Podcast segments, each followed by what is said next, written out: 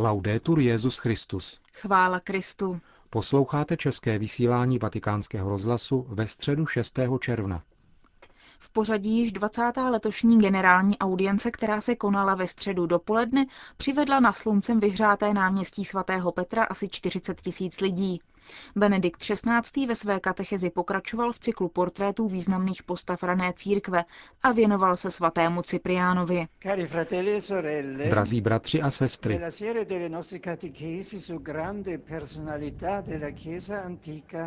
v seriálu našich katechezí o velkých osobnostech antické církve přicházíme dnes k vynikajícímu africkému biskupovi ze 3. století, svatému Cypriánovi, jenž byl prvním biskupem, který v Africe dosáhl mučednické koruny. Míra jeho proslulosti, jak dosvědčuje Jáhen Poncius, jenž jako první napsal jeho životopis, se váže k jeho literární tvorbě a pastorační činnosti v období 13 let, která uplynula mezi jeho konverzí a mučednictvím. Cyprián se narodil v Kartágu v bohaté pohanské rodině a po bezstarostném mládí se v 35 letech obrátil na křesťanství. On sám vypráví o své duchovní cestě. Když jsem byl ještě uprostřed temné noci, píše několik let po svém křtu, zdálo se mi krajně obtížné a namáhavé vykonat to, co mi nabízelo boží milosedenství. Byl jsem spoután mnoha chybami svého minulého života. Nevěřil jsem, že bych z nich mohl být vysvobozen a stále jsem následoval neřesti a upřednostňoval své špatné tužby. Potom však s pomocí vody znovuzrození byla smyta bída mého předešlého života. V mém srdci se rozlilo svrchované světlo. Druhé zrození ve mně obnovilo zcela novou existenci. Podivuhodně jsem tedy začal rozptylovat každou pochybnost. Pochopil jsem jasně, že bylo zcela pozemské to, co ve mně žilo dříve, když jsem otročil tělesným neřestem, ale bylo naopak božské a nebeské to, co ve mně Duch Svatý nyní zrodil. Hned po konverzi je Cyprián, nikoli bez závisti a odporu, zvolen do kněžského úřadu a k biskupské hodnosti. Během krátké doby jeho episkopátu čelí prvním 2 perzekucím. Hned po konverzi je Cyprián, nikoli bez závisti a odporu, zvolen do kněžské služby a k biskupské hodnosti. Během krátké doby jeho episkopátu čelí prvním 2 perzekucím, které vyvolal císařský edikt Décia a Valeriana. Po obzvláště krutém Déciově pronásledování musel biskup vyvinout značné úsilí, aby v křesťanské komunitě znovu zavedl disciplínu. Mnozí věřící totiž podlehli anebo přinejmenším nezaujali ten správný postoj ve chvíli zkoušky. Byli to takzvaní lapsi, to znamená odpadlíci, kteří vroucně toužili po návratu do společenství. Debata o jejich znovuprijetí vedla až k rozdělení křesťanů v Kartágu na tzv. Laxisty a rigoristy. K těmto potížím se přidala těžká morová nákaza, která otřásla Afrikou a dala vznik úzkostným teologickým otázkám, jak uvnitř společenství, tak ve vztahu k pohanům. Nakonec je třeba zmínit spor mezi Cypriánem a římským biskupem Štěpánem I. ohledně platnosti křtu, který pohanům udělovali křesťanští heretikové.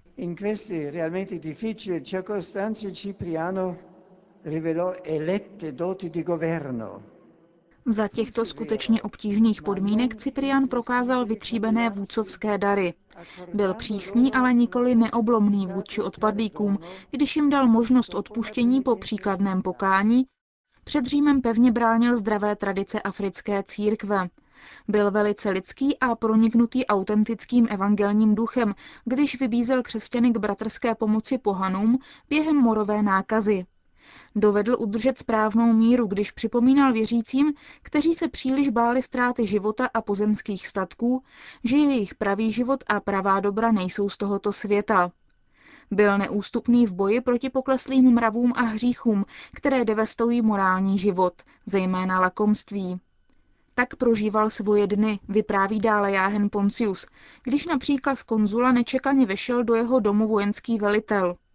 V onen den byl svatý biskup uvězněn a po krátkém výslechu odvážně podstoupil mučednictví uprostřed svého lidu. Cyprián napsal v souvislosti se svou pastorační službou četná pojednání a dopisy. Málo inklinoval k teologické spekulaci a psal především proto, aby povzbudil společenství věřících k dobrému jednání. Církev je skutečně téma, které je mu ze všech nejdražší. Rozlišuje mezi církví viditelnou hierarchickou a církví neviditelnou mystickou. Ale důrazně prohlašuje, že církev je jedna jediná, založená na Petrovi.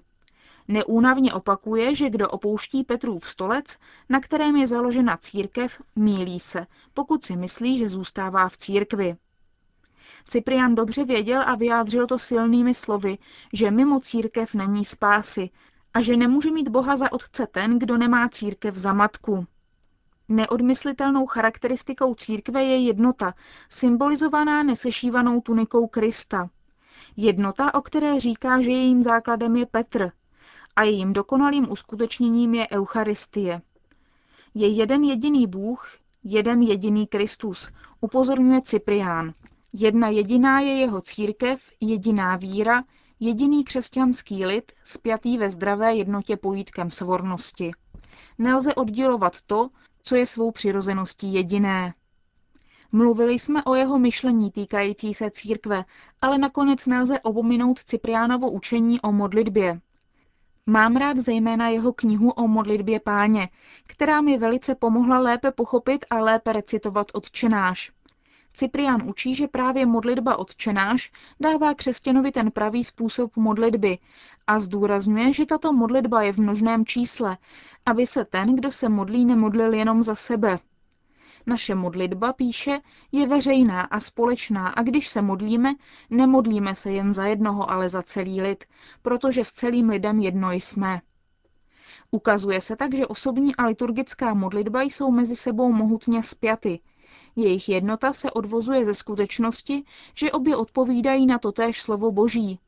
Křesťan neříká Otče můj, ale Otče náš. A to i ve skrytu svého příbytku, protože ví, že je všude za všech okolností členem téhož jediného těla.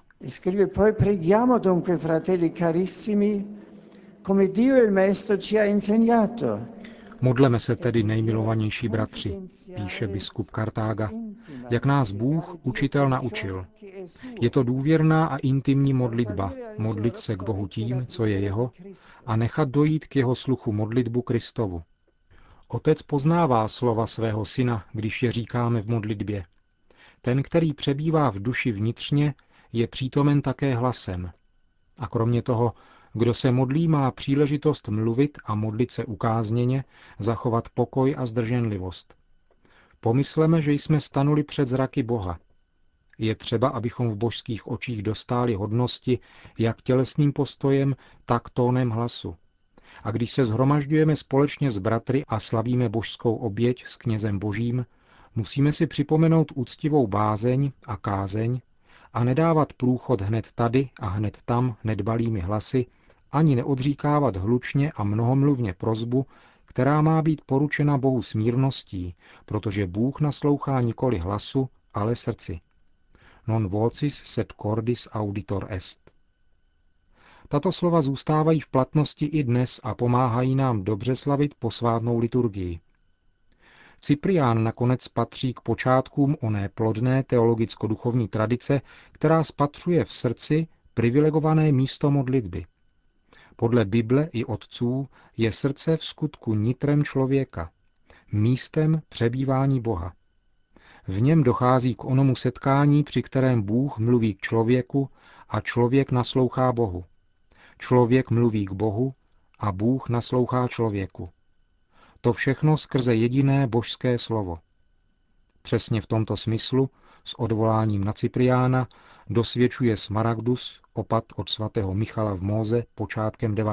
století, že modlitba je dílem srdce, nikoli rtů, protože Bůh hledí nikoli na slova, ale na srdce toho, kdo se modlí. Nejdražší, osvojme si toto naslouchající srdce, o němž k nám mluví Bible a otcové. Máme jej tolik zapotřebí. Pouze tak budeme moci v plnosti zakusit, že Bůh je náš Otec a že církev, svatá Kristova nevěsta, je opravdu naše matka.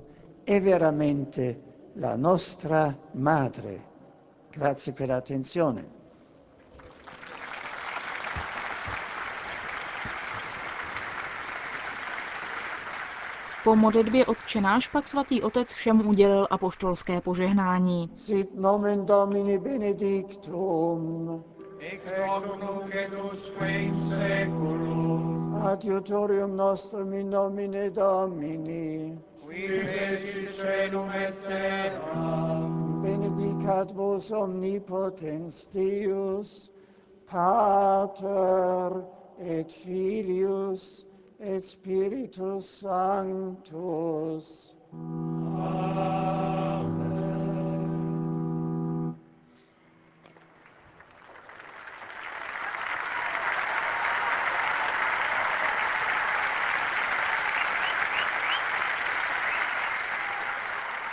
Další zprávy.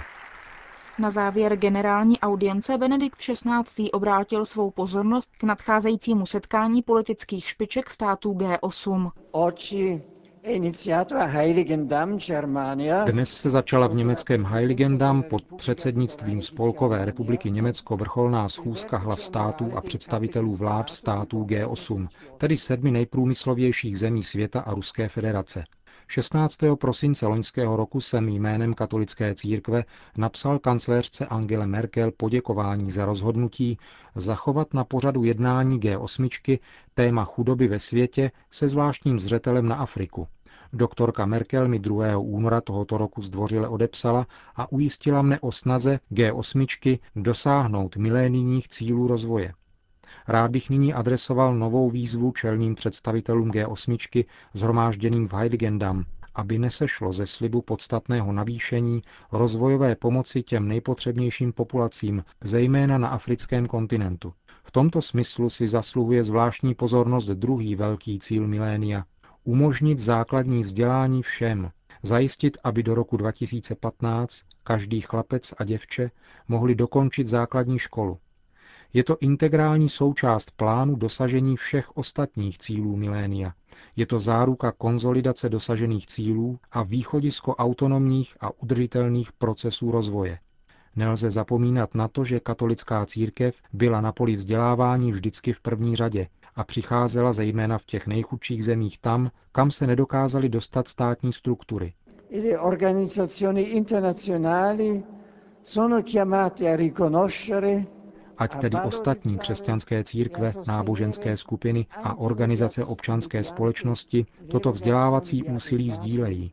Je to skutečnost, kterou jsou vlády i mezinárodní organizace za použití principu subsidiarity povolány uznat, docenit a podporovat i prostřednictvím udělení odpovídající finanční pomoci. Doufejme, že se bude vážně usilovat o dosažení těchto cílů. Vatikán.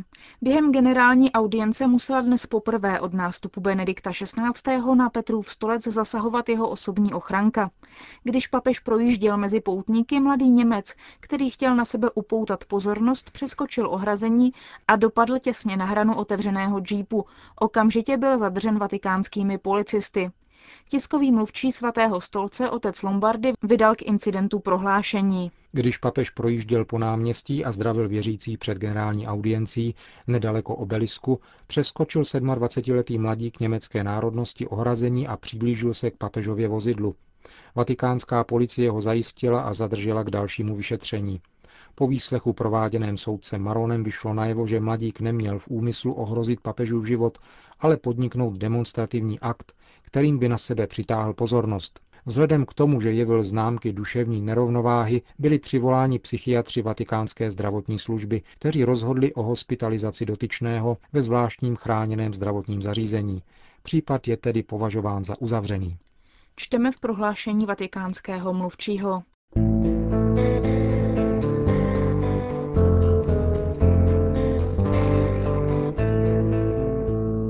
Končíme české vysílání Vatikánského rozhlasu. Chvála Kristu. Laudetur Jesus Christus.